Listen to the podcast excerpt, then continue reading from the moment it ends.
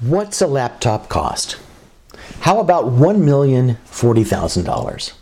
Nope, it's not the world's first quantum computing MacBook. It's just a, a regular old one. Heck, it's even used. And therein lies the problem.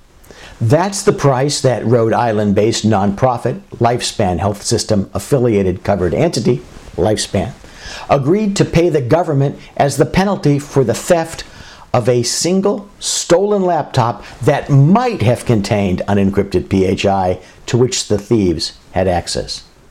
The story started out on a Saturday like many others. A, a, hospital employee parked in a public lot. But then thieves broke into the parked vehicle and stole, among other things, a MacBook laptop used by the employee for work. The laptop was never seen again. Neither were the thieves. Now, here comes the might have sort of part, the part that should really scare you. There doesn't appear to be any actual evidence that anyone illegally accessed PHI, nor for purposes of HIPAA violation does there have to be.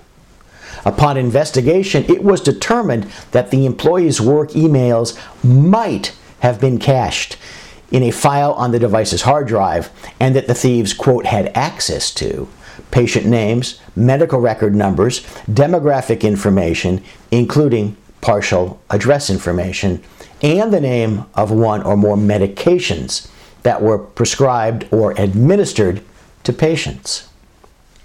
Despite all those might haves, the loss of the laptop constituted a HIPAA breach because the PHI on that single MacBook was not encrypted.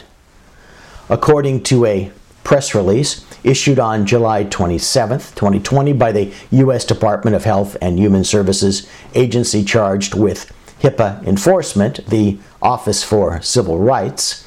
Upon investigation, it was determined that there was systematic noncompliance with the HIPAA rules within lifespan. Among the noncompliance was the failure to encrypt ePHI on laptops after lifespan determined that it was reasonable and appropriate to do so. The investigation also revealed a lack of device and media controls. Mobile devices from laptops to cell phones are stolen every day. Cars maintaining those devices, uh, even ones that are locked securely, or so we think, in their trunks, are broken into or themselves stolen every day. Other such devices are simply misplaced. That's why ePHI on those devices must be encrypted.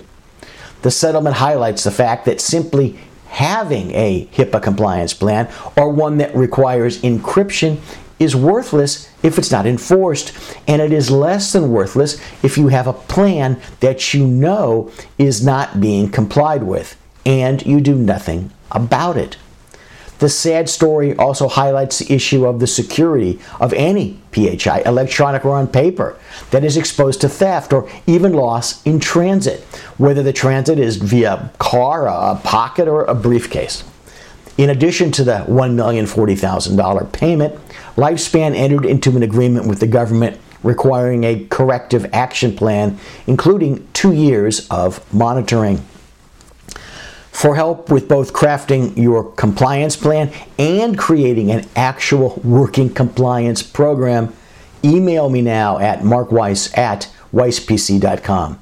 I can guarantee that it will cost you less than a million forty thousand dollars plus a corrective action plan, plus attorney's fees, plus plus bad publicity, plus exposure to other potential liability.